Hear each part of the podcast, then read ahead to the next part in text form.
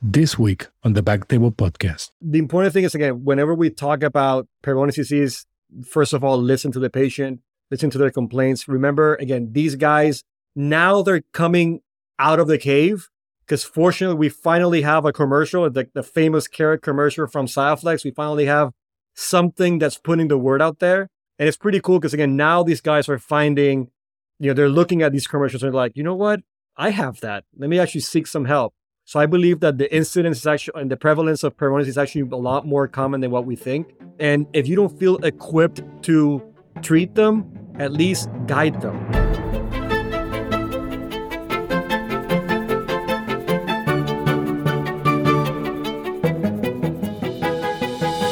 Hello, everyone, and welcome back to Backtable Urology podcast, your source for all things urology.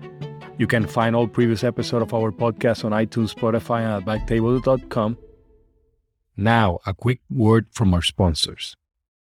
ReviveRx, providing urology-specific sterile and non-sterile combining services to the specialties of urology and fertility since 2016. They currently work with over 500 urologists in 36 states servicing over 200,000 patients live.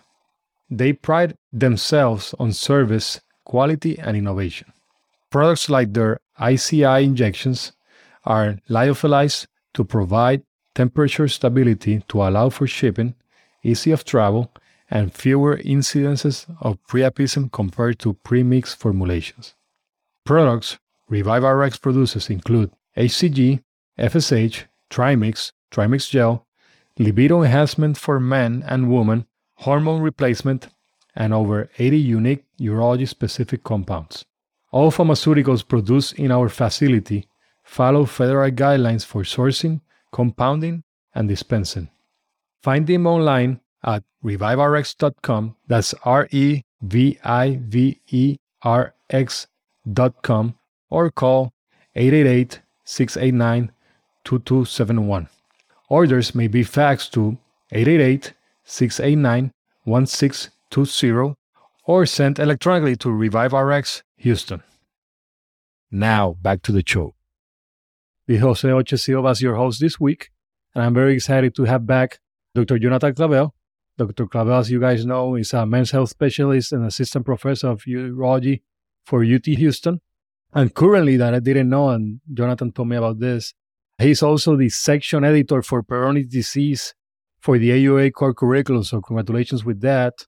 Welcome to Backtable, Jonathan. How you doing? I'm doing very well, Oche, and, and thank you for having me back. I mean, it's been a while, but it's always great to be a part of the Backtable Urology podcast. I want to congratulate you and the entire team for the amazing content you guys are bringing to the urology community. It's been it's been pretty cool to listen. And thank you again for, for your contribution.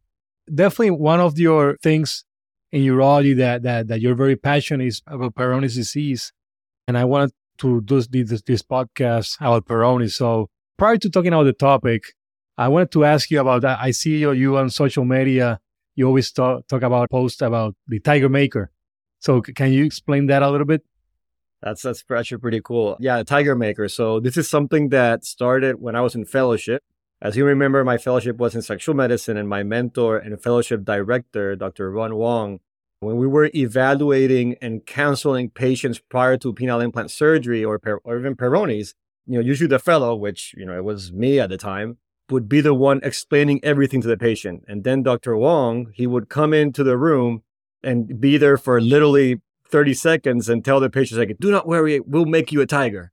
And then when Dr. Wang's second fellow came along, which was Tico, Dr. Saavedra from Puerto Rico, we used to joke about being tiger makers.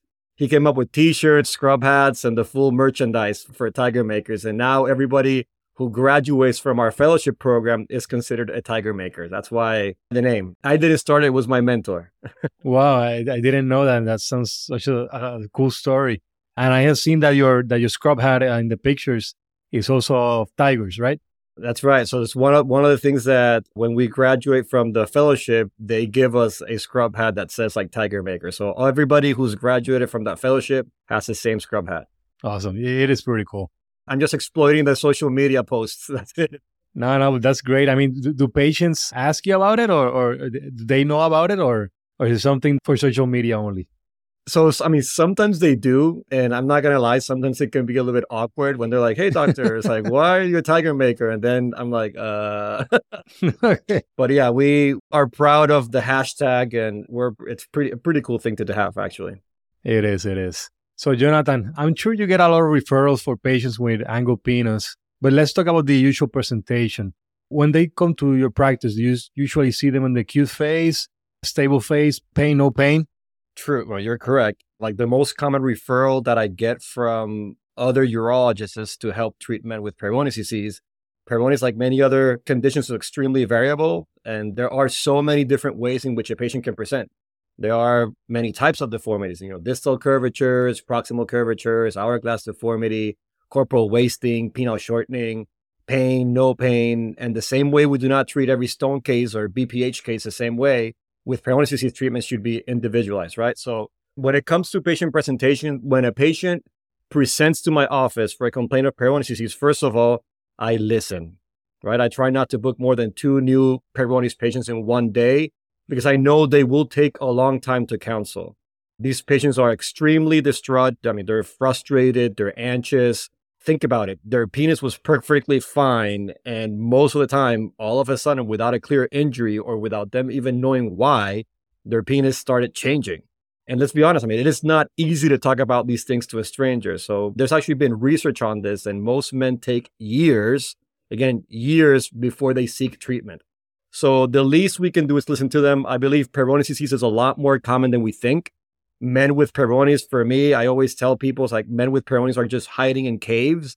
They're scared, they're ashamed, they push their partners away, and they do not even know that it can be fixed. So I listen, I examine them, and I try to explain everything. Most men that I see, again, my practice is very different from many urologists.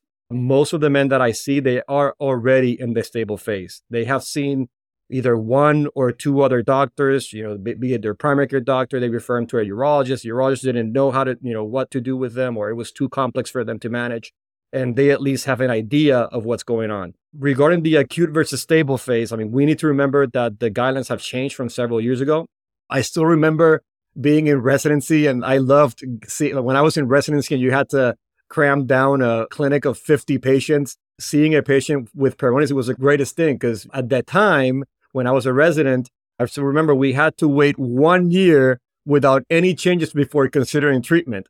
So whenever the patient presented, I always asked them, so, so how long have you had the curvature or when was the last time you noticed a change? And if they told me, it's like, yeah, doc, it was three months ago, I'm like, okay, well, great. I'll see you in, in nine months. And then I go, you know, we go on to the next patient. So, you know, those conversations tended to be very quick. Now is very different, right? So now you know, we consider the stable phase when they have had no changes within three months. So I always ask them, when was the last time you noticed a change? If they have a picture, I ask them, how long has your penis been like this?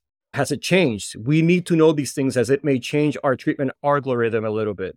So yeah, so right now it's very important that we remember that it's only three months, you know, before a change for us to consider it to be as within the stable condition. So pain is no longer a determinant in that sense. It's just the angulation, the, the, the change in angulation. So that's very interesting because, again, patient who presents with penile pain, first of all, penile pain alone is not considered Peyronie's disease, right? Pain in the penis can be secondary to infection. It can be pudendal nerve entrapment. It can be pelvic floor dysfunction. I mean, there's so many things that can be causing penile pain. However, when you have pain in combination with an acquired deformity, it can be considered Peyronie's. Another thing we need to remember is that just like you're saying, like pain is a subjective complaint, right? There recently was a debate on Twitter regarding a review article published by the Mayo Clinic in which they were discussing the inconsistencies in the literature when it comes to differentiated acute versus chronic disease. And pain is one of the things that is considered, well, inconsistent. Why? I mean, because pain is subjective. Many men can have stable curvature or deformities for months or even years, but if they also have a good, strong erection, I mean, that scar tissue will start tethering on that erection, that tunica albuginea, and the patient can complain of pain. The other thing that I also take into consideration is are we talking about pain or are we talking about them having discomfort? Again, with Peyronie's disease, there's scar tissue that is not allowing the penis to stretch out to its full capacity. Therefore, if you have a patient who has a strong erection and that scar tissue is holding the penis back, it will be at least be uncomfortable. So not a reliable indicator, at least for me. So in terms of pain with erection versus arrest, really it's a matter of the curvature. It's not a matter of, I mean, or, or will, will, that symptom of erection, of pain with erection versus arrest will push you toward thinking something else? So, I mean, if they have, again, there are some men that have pain without the erection. Although in my practice, at least, I see that, I don't see that as often. Most men that mention pain, usually it's during the erection. And the other thing is, most of the time it, it happens temporarily. So I always ask them, are you having pain? And if they say yes, I'm like, okay, are we talking about pain or discomfort? Was the pain worse several months ago? And most of the time they're able to differentiate. It's like, yeah, at the beginning, you know, it was kind of painful that it woke me up in the middle of the night, but now I can still enjoy sex. So if they're still able to enjoy sex, then it could probably just be discomfort from the tethering of the tunica rather than actual pain because they're in the acute phase. So those patients in the acute phase, prior to seeing them again in three months, what do you do anything to them? Any pills, anything that, or you just tell them try to cancel and say, hey, we need to wait? No, so it depends on where, you know, how bad the curvature is. It depends on their state of their erection. It depends on their age, their comorbidities. I mean, it, it depends on also the how quickly they really want to, you know, get to a solution, right? When it comes to, you know, if they have pain, I just give them pain control, NSAIDs, Tylenol. I mean, there's some studies right now suggesting that low intensity shockwave therapy, again, not radial wave therapy, but through you know linear shockwave therapy could help. However, I mean, according to guidelines, the pain sometimes, most of the time, it actually improves once the plaque stabilizes. So I always wonder if the shockwave really helped, or was it just time that helped the pain? And now they're saying that you know the shockwave is the one that helped them out. However, I mean, who knows what happens? And then if they have erectile dysfunction, I will give them medications for erectile dysfunction, you know, PDE5 inhibitors.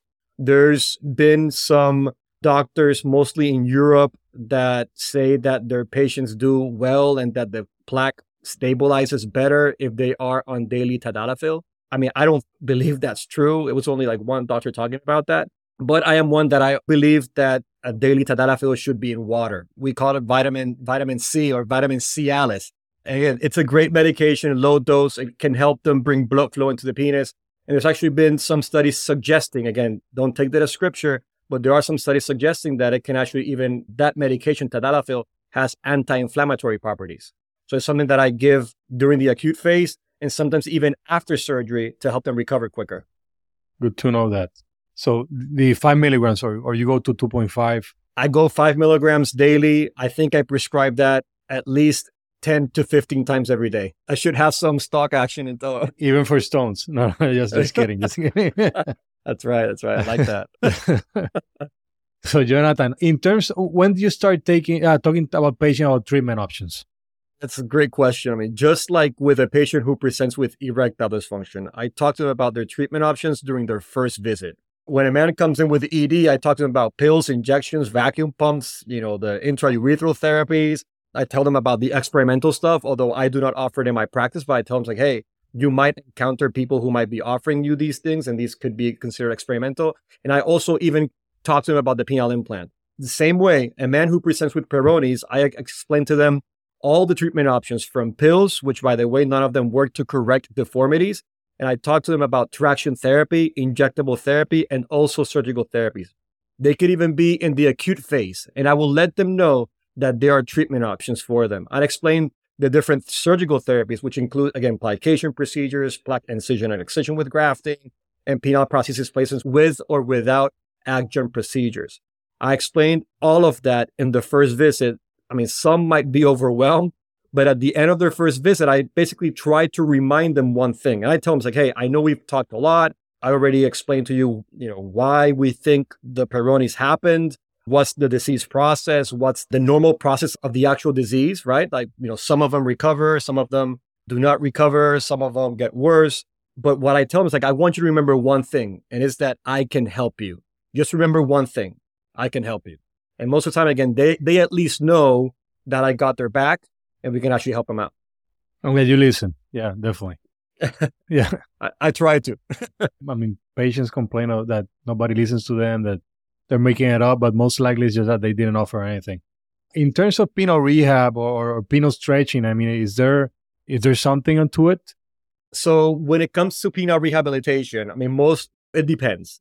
Men with good erections and a penis that is losing size, I try to recommend them to use traction therapy, you know, with or without the injection therapy. Men with poor or weak erections who is also losing size, maybe a combination of the vacuum therapy to help stretch the corporal tissue along with the tunical tissue. So it really depends. If they don't have good erections, I try to get them on the vacuum therapy as soon as possible. If they have good erections, I try to get them in with traction therapy. And usually the one that I use the most is the RestoreX device.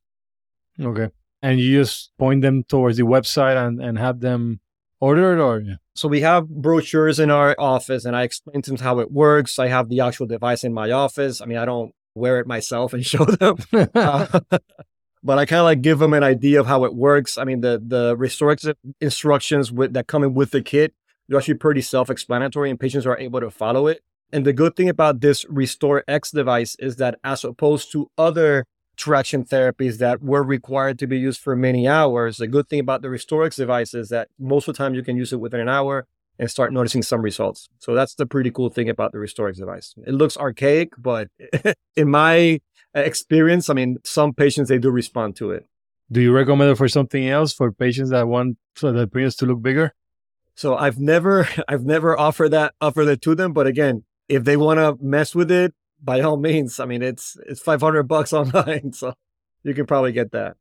So I had a patient that 20 year old guy, 20, 22 year old guy, something like that. He was using a stretching device and then you had, he stretched too much and then he was numb. So the penis was numb. He wasn't having any erections. I started him on Cialis daily.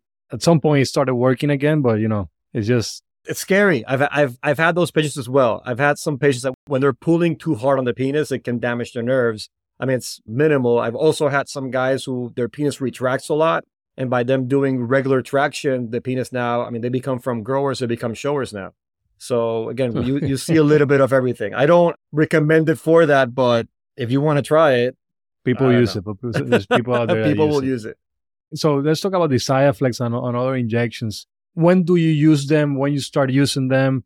At what point during the stage or of the Peyronie's you use them? So the limiting factor for using Xiaflex within the acute phase, and there's actually been studies comparing acute phase, you know, uh, using Xiaflex acute versus stable, and they actually respond, you know, during the acute phase. But the limiting factor is the insurance company.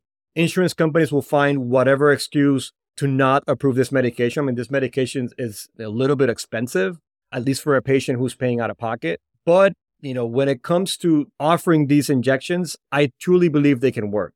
However, when it comes to choosing which treatment to offer, the most important thing to remember is this. And this I tell them, I start off to every patient, I tell this, this sentence. We only treat Peyronie's depending on two things your degree of bother and the degree of erectile function. And I will repeat that degree of bother, not the degree of curvature, but degree of bother and the degree of erectile function. A man who has good erections and is not bothered, we leave alone. For example, I've had guys, Ocha, I've had guys who have a almost 60 degree ventral curvature and they call me. We've had even virtual visits, and they're like, "Hey, doc, I I'm not sure. You know, this started happening." And I ask them, "Are you able to have sex?" Yeah. Does your wife complain? No. Do you complain? Well, I just want to make sure that you know, my, I'm not going to develop cancer, so, so, or something like that. And then you know, I ask him, "It's like, does it bother you?" No. Well, just leave it alone. I mean, if you're able to have sex, like, oh, well, great, doc. That, that's what I want to know. And sometimes you will have a guy who has a 30 degree curvature or sometimes even a 20 degree curvature. And you're like, I think my penis might curve more than yours. and he wants it fixed. So again, it all depends on the degree of erectile function and also the degree of bother, not the degree of curvature. So that's the most important thing.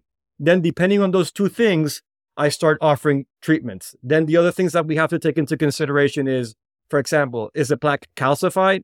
Does the patient have hourglass deformity? Do they only have a curvature? Do they also have erectile dysfunction? Do they have an unstable penis? Are they in a hurry to fix it? Do they want to be functionally straight or they want to be straight like an arrow? I mean, those are the things that we really need to take into consideration and make sure that we address those questions because again, these treatments, they are not for life or death. We're talking about quality of life. And when it comes to a penis, a man wants their penis to look good, right? So we want to make sure that one, we set up proper expectations. And number two, we offer them something to meet those expectations, right? If we're able to get there. The only injectable therapy right now that I currently use is Xiaflex, and I offer it to patients with a curvature and a plaque that is not calcified and have good erectile function. There is some data for the use of interferon and verapamil, but yeah, I mean, the only one that I'm using at the moment is Xiaflex. And again, I use it for those with good erection and a curvature. If they have ED that is not responding to pills, they need an implant. And then the other things regarding calcified versus non calcified, a plaque that is calcified, in my opinion, is unlikely to respond to the medication. Why? Whenever we inject Xiaflex, we need to inject the scar, not around the scar. So the Xiaflex injection that is injected, we're usually using an insulin needle, which is very unlikely to go into a calcified scar. So whoever's injecting, we should be able to, first of all, identify and feel the plaque.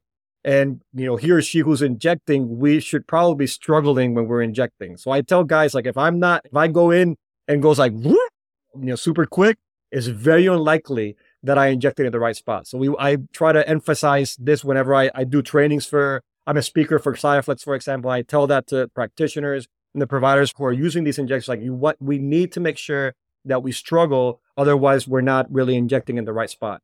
And Jonathan, in terms of that calcified plaque, I mean, is, is it based on ultrasound or just on palpation? So most of the time is with ultrasound. However, I mean, there there will be some guys that you you know, as soon as you start pulling on that penis and you touch it, you know that's like a rock. And for those, I tell them like, hey man, Xiaflex is really not gonna work for you. And again, the other thing that I wanted to mention, I mean, now that we're talking about Xiaflex, is that we need to remember what the research shows, right? Xiaflex injections in the pivotal studies, which were the IMPRESS trials, it showed 30% improvement in degree of curvature. So if you have a patient who has a 60 degree curvature, expect to get down to about 45 degrees, right? 30% improvement. So if you have a patient who has a 90 degree curvature, you know, you have to explain to the patient, don't expect your penis to be straight like an arrow, right? And most of the time, the Xiaflex alone might not do the job, but it can be done with penile traction. So to be honest, I am not a huge believer in Xiaflex alone. And I am not a big believer in traction therapy alone, but both together I've seen men go from an almost 90 degree curvature to almost 30 degree curvature, which many men consider it to be functional. So again, if there's anybody like any urologist listening to me, when it comes to Xiaflex injections, we need to make sure that these patients are doing their rehab at home. The Xiaflex will only soften that scar tissue, but the real homework needs to be done by the patient. They are the ones who has to be doing those regular exercises at home. And the good thing about this RestoreX device, and again, just in case I have no stock in, in RestoreX, but again, it is a device that can actually help men. And there's been good research showing that sometimes it can be more than 50% improvement when you combine both Restorix with the Xiaflex injection. Good, Jonathan. And also a question you mentioned the, the partner. So if the patient doesn't have any discomfort, but the partner is the one having the discomfort. I mean, you treat it as if he was having the discomfort. In that sense, it will correct the deformity.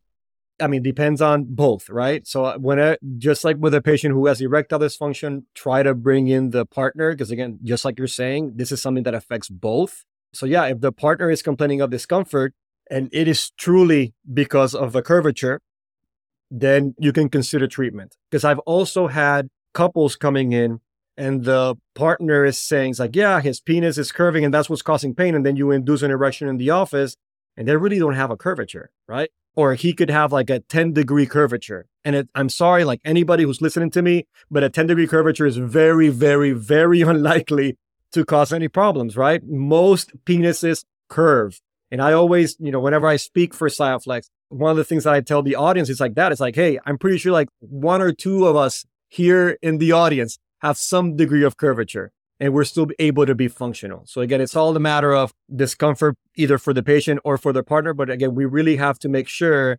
that we are setting proper expectations because sometimes you might get a partner who just doesn't want to have sex with the patient and they're using that as an excuse.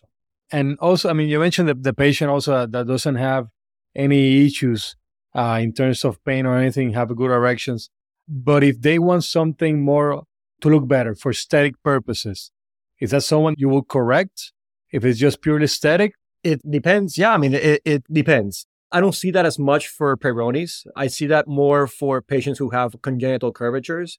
And yeah, I mean, sometimes they can be, I mean, they're very self conscious about their penis. And if they want to correct it, then, you know, we can try to correct it. If it's congenital curvature, there is no scar tissue. So, of course, I'm not going to offer them Xiaflex injections. I've had patients who come in with a penile fracture because somebody injected Xiaflex on a non scar tissue and then they, you know, they end up breaking the tunica. But yeah, but patients who want corrections for their deformities, we can try to offer, if there's something that we can do about it, I will offer it to them.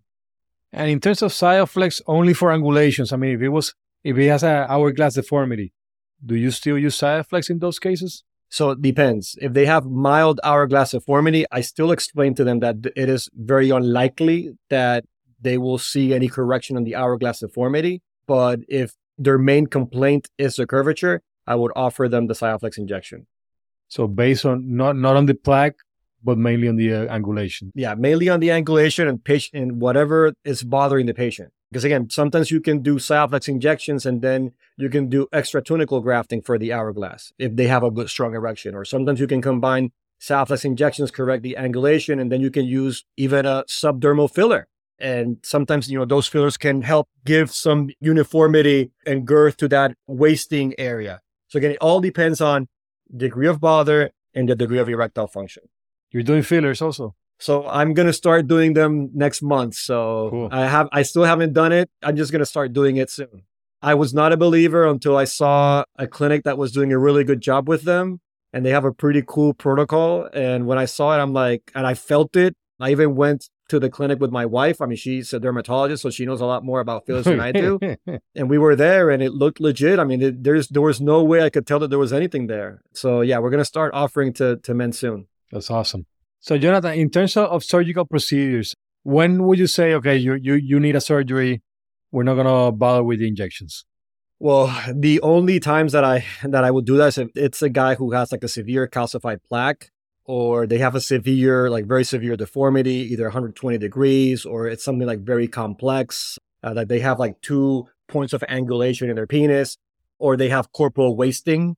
Sometimes you will have these guys that will present with a scar tissue that they have girth in the base of the penis, and then all of a sudden, like midway through the penis, everything narrows down and the penis is unstable.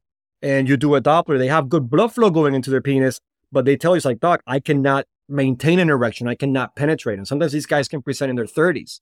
So again, we have to be very open to all the different surgical procedures because this is not a one size fits all. There's multiple things that we can try for different reasons, right? So most of the time, Oche, the patient decides what is the treatment that they want. However, if with those specific scenarios, a guy who has a very severe curvature or a severe calcified plaque that I know the Xiaflex injection is not going to do anything to it, then for those, I tell them, like, hey, you need surgery. And the patient that you mentioned that has a good erection up to the mid shaft and then soft, what do you do with that patient? So for those are a little bit complex, right? So most, I've only seen it maybe about three or four times. And all patients, they presented wanting an implant. And they've already seen other, other urologists. Some of them have had already uh, Xiaflex injections. I'm not sure, you know, what they were doing it for because these are guys who do not have curvature. They just have severe narrowing across a distal shaft. And they will tell you, it's like, doc, like past the midway of my penis, my penis is completely unstable and I, I'm not able to penetrate. So for those, I tend to offer penile implants. Again, it's a very complex option, you know, for, or a, a little bit of an invasive option, but most of the time these can be your happiest patients. Because again, this is from somebody who cannot penetrate at all, and now he's able to penetrate. However, if you have a guy who has good, stable, you know, they have stability in their erections, but they have this more or less the same thing, and they only ha- they have narrowing, but the distal penis is still strong enough for them to be able to penetrate. So for them, we can offer either you know filler injections. I mean, I haven't done it yet, but it's something that I would probably consider doing because again, it's non-surgical and the goal is to make the penis cosmetically better. It's a cosmetic procedure, and you can offer that to them. Or the other thing that you can do is a procedure called extratunical grafting, which is a very easy surgery. In which you have you just have to dissect the dartos and just right underneath the dartos you can place a graft. Most of the time we use cadaveric pericardium like tutoplast, and you can use that mostly on the sides of the penis and it will give some uniformity to the penis. I wish I could show you pictures, man. I'm probably going to bombard your cell phone tonight with with a bunch of penis pictures. We'll go ahead and put them on our website. Yeah. Talk to us about uh, what surgical options patients have with Peyronie's. So, I mean, I offer all surgical procedures depending on what they are willing to risk. I'm going to repeat that. I offer all surgical procedures and it depends on what they are willing to risk. I explained there are three categories. Number one, plication surgery. Number two, grafting procedures. And number three, penile implant. The cool thing about this is that we can even combine these to give a better result for men. Whenever we are offering treatment options to these men, remember, again, this is a quality of life issue, not a matter of life and death. We already discussed that. So the patient, the individual patient should be the one deciding what they want. We can orient them and we can inform them about the risks and benefits of each option. But at the end of the day, in order to keep your patient happy, which again is the main goal, they need to be at peace with that specific option. So we need to always explain the risks of each procedures. For example, men with plication, what's the biggest risk? Penile shortening. So you could also have problems with sensation, recurrence of curvature, small risk of worsening erectile dysfunction, but the main risk is penile shortening. So if you have a guy that their main concern is like, Doc, my penis is definitely getting smaller and I cannot spare anymore, then we have to take that into consideration. So men undergoing grafting procedures, what's the biggest risk? Erectile dysfunction. Usually there's about a 20 to 30% chance of having worsening ED. So even though smaller risk, there could also be risk of shortening. And these require most more attention post-op as well, specifically if they have a big plaque. So whenever I talk about grafting procedures without placing an implant, we have to explain to the patients that, hey, you have to massage your penis post-op. You have to do some traction therapy post-op. If you have some contraction of that graft, you might need a vacuum pump. Again, we have to take into consideration, are we incising the plaque or are we excising the plaque? In general, we try to incise rather than excise because with excisions, the risk of erectile dysfunction is worse because you could actually, the veno-occlusive mechanism within the penis can actually get worse whenever, or it's worse whenever you excise the plaque versus whenever you incise the plaque. Then the other thing we have to take into consideration is what graft material will, will we be using? Are we going to be using Tutoplast or are we using one of these newer hemostatic patches like TachoSil or Evarrest? I mean, does the patient know the risk again of graft contraction, subgraft hematoma? I've had guys who develop a small hematoma right underneath the graft that we have to be pulling out blood from, recurrence of the curvature. We have to really discuss these things to patients and you ask them, like, hey, are you willing to take that risk? Because some men will tell you, like, doc, uh, that seems a little bit complicated. Or sometimes the partner, you know, the wife is there in the room and they're like, doc, he's not going to pay attention to that. I was the one who pulled him over to the, you know, to the office. He's definitely not going to be doing that at home. So we have to take those things into consideration when it comes to a penile implant, right? So how bad is their ED? Were you able to induce an erection to fully assess how bad that curvature is?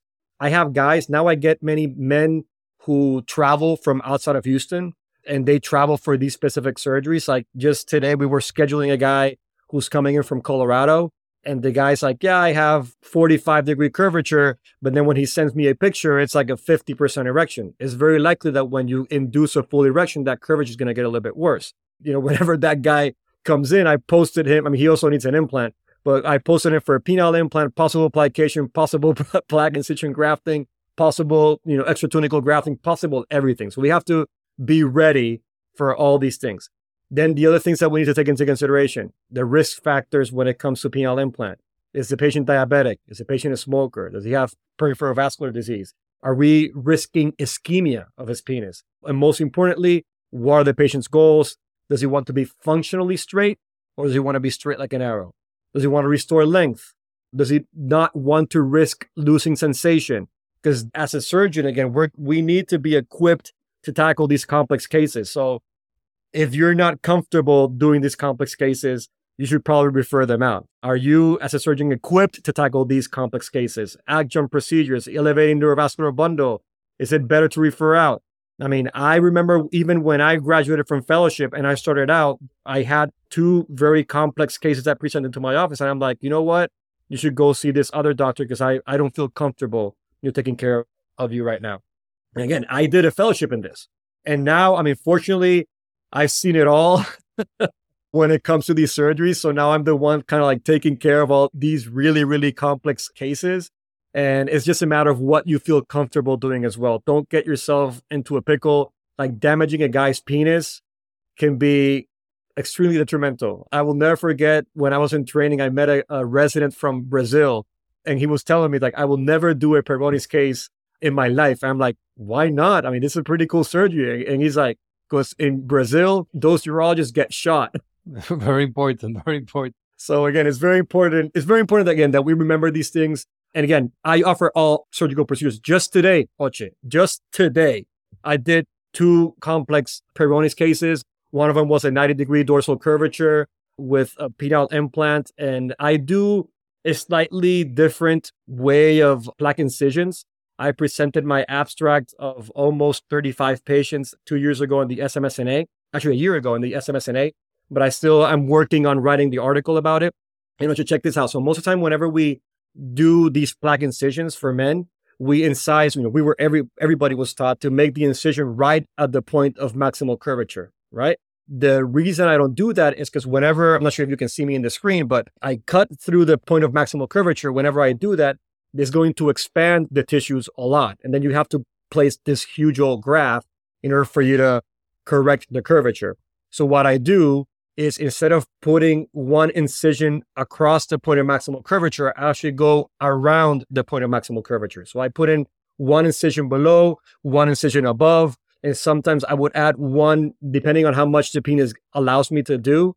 I do one incision above or one incision below each of the other two incisions. Most time men get about three or four incisions.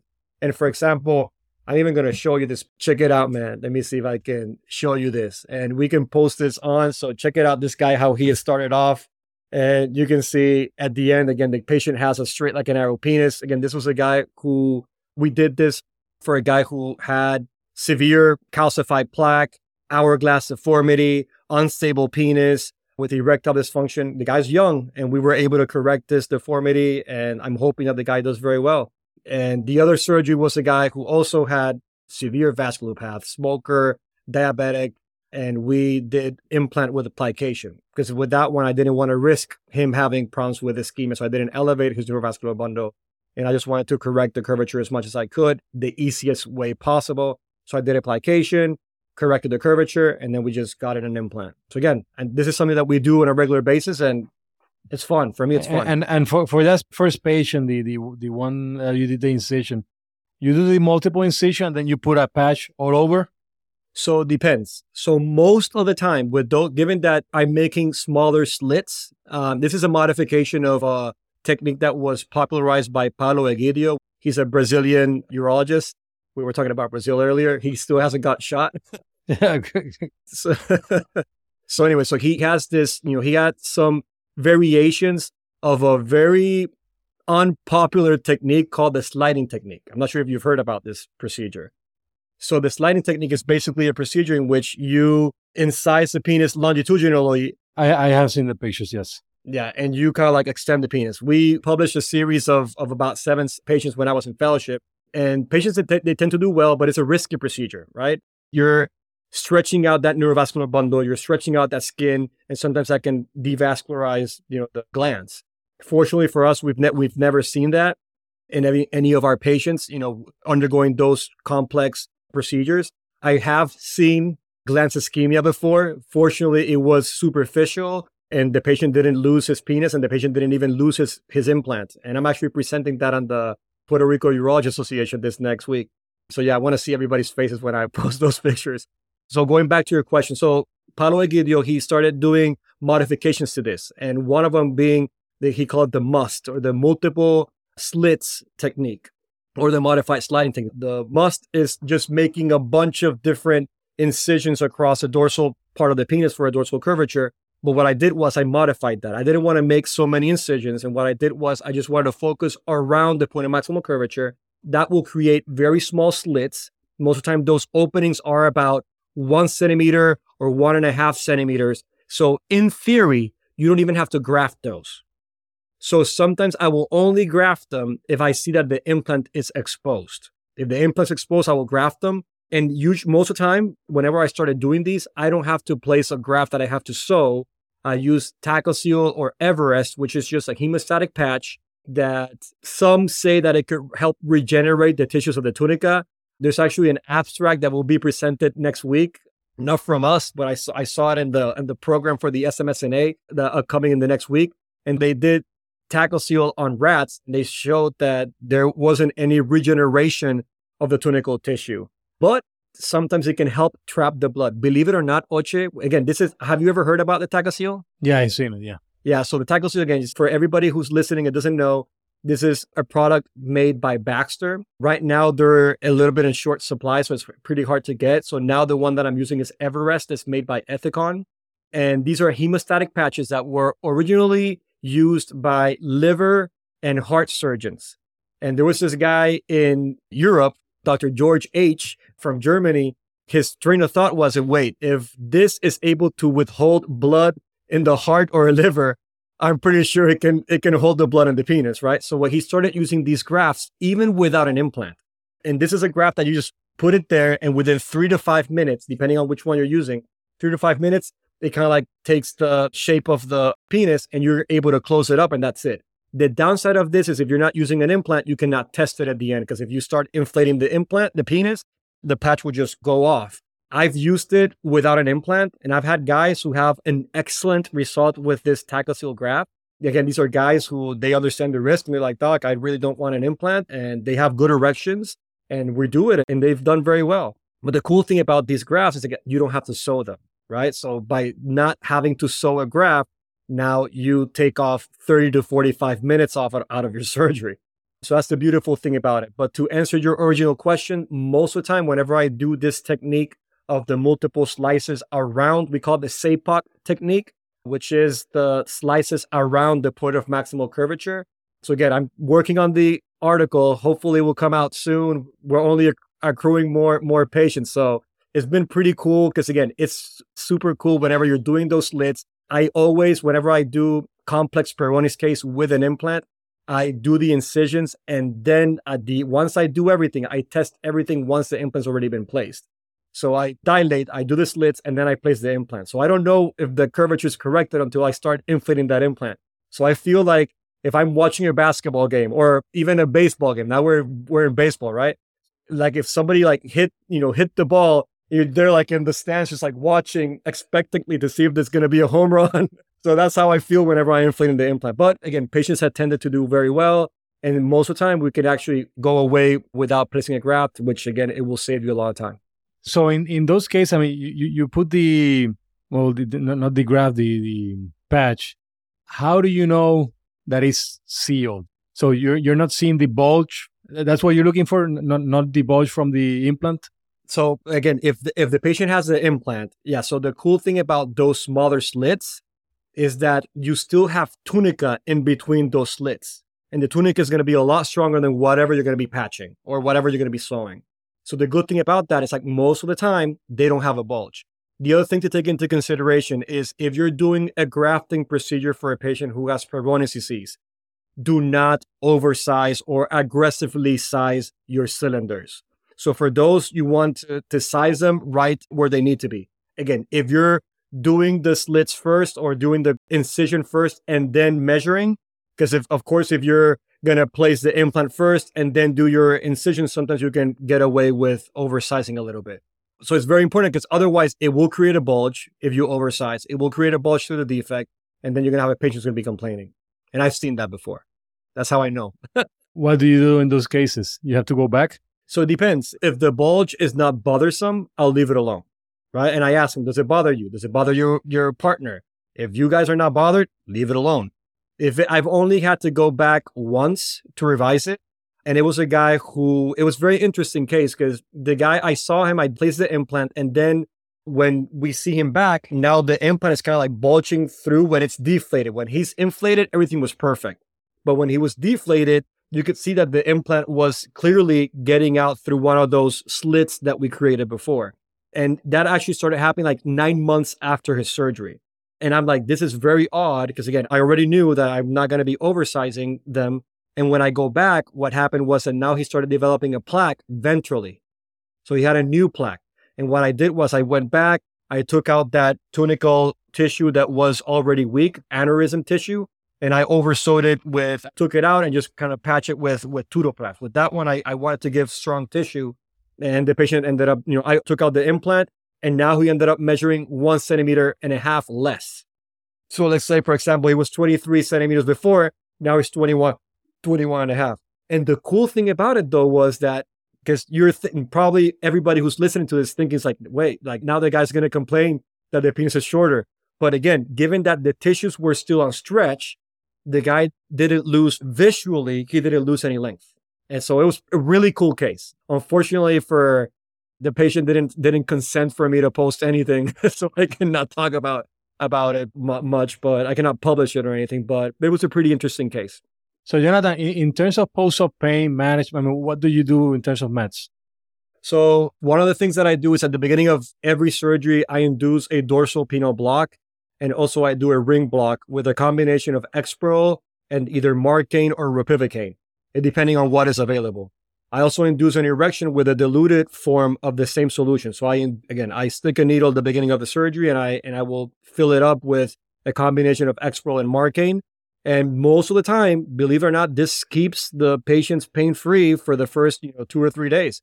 So it is wonderful to see patients when they wake up and they do not complain about pain at all. Post op, I don't use any narcotics. I use a combination of Tylenol and I also combined it with gabapentin and ketorolac. So my pain regimen is I tell patients I give gabapentin 300 milligrams twice a day. And again, these guys specifically, when you're elevating the neurovascular bundle, they're going to complain of neuropathic pain, like shooting pains or like severe burning all of a sudden. And the gabapentin can help with those. So I give them that for 30 days. I also give them, and then I tell them to alternate Tylenol with ketorolac. With the ketorolac, I usually give them about 20 pills just to protect the kidneys. I don't want them to be going to kidney failure with it.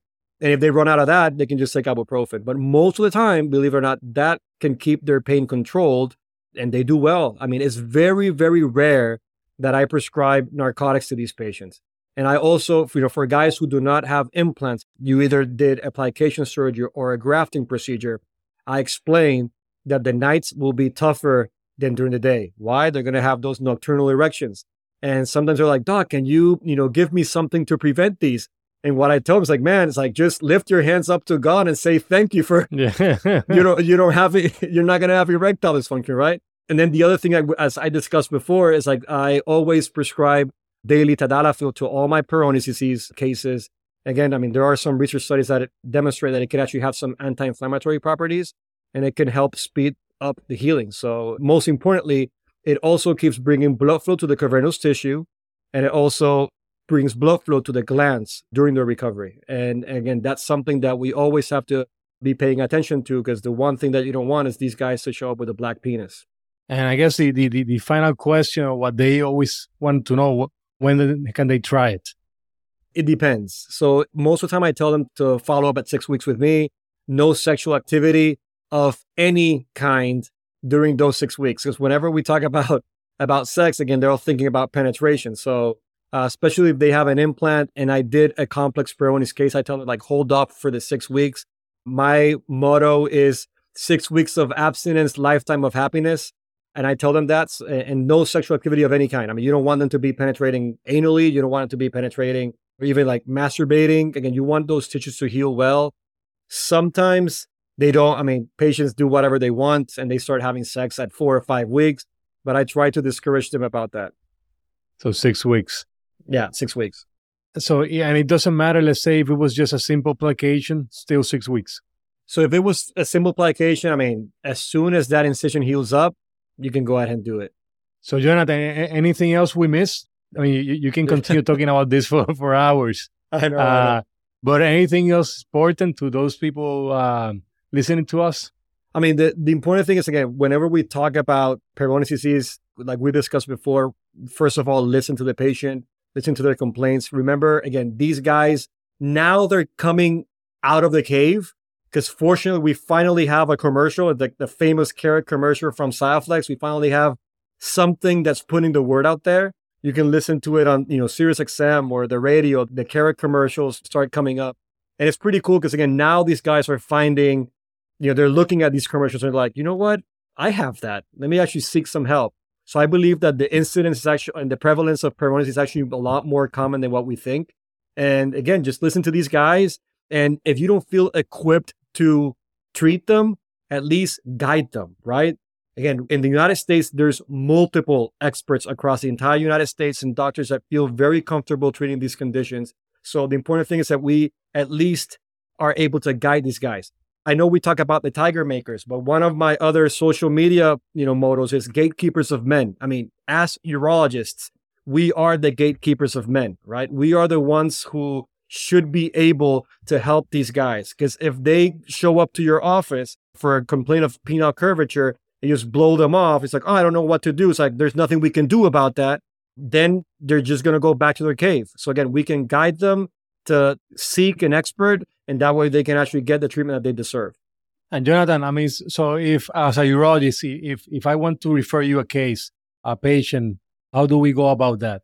So if if that's, I mean, I get many patients who travel from all over the U.S. Most of the time, what most doctors, if you don't have, I mean, if you have my cell phone, you can just text me. I have even from big institutions that they refer me patients. Like I talk a lot with Dr. Ziegelman and Dr. Bajic, who are in Cleveland Clinic and, and Mayo Clinic. Uh, they're really good friends, Peyronie's experts. So shout out to them.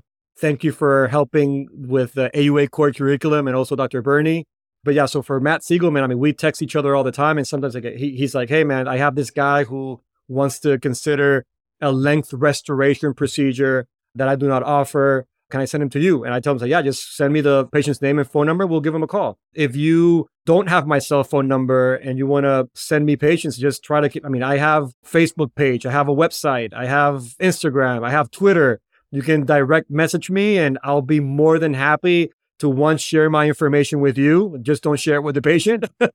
and yeah, you can, you know, I'm more than happy to at least let you know who you can go to. Because again, I know many experts across the US so probably I'm too far for the patient. But again, I mean, there are experts across the entire United States that might be closer to your patient. So Jonathan, thank you, Dr. Clavell. Thanks again for being part of Backtable. Definitely congratulations with all, all your success and you're going to continue getting bigger. Uh, no, no pun intended. No, exactly. but anyways, but yeah, thank you, Oche. I mean, thank you to the Back Backtable Urology team. Again, it's always an honor to be here. You guys are doing great things. The podcasts that I've been listening to, they're all have been very helpful. So again, continue doing what you're doing and I'll be more than happy to come back to discuss any other topics that you guys want to discuss. Let's do that.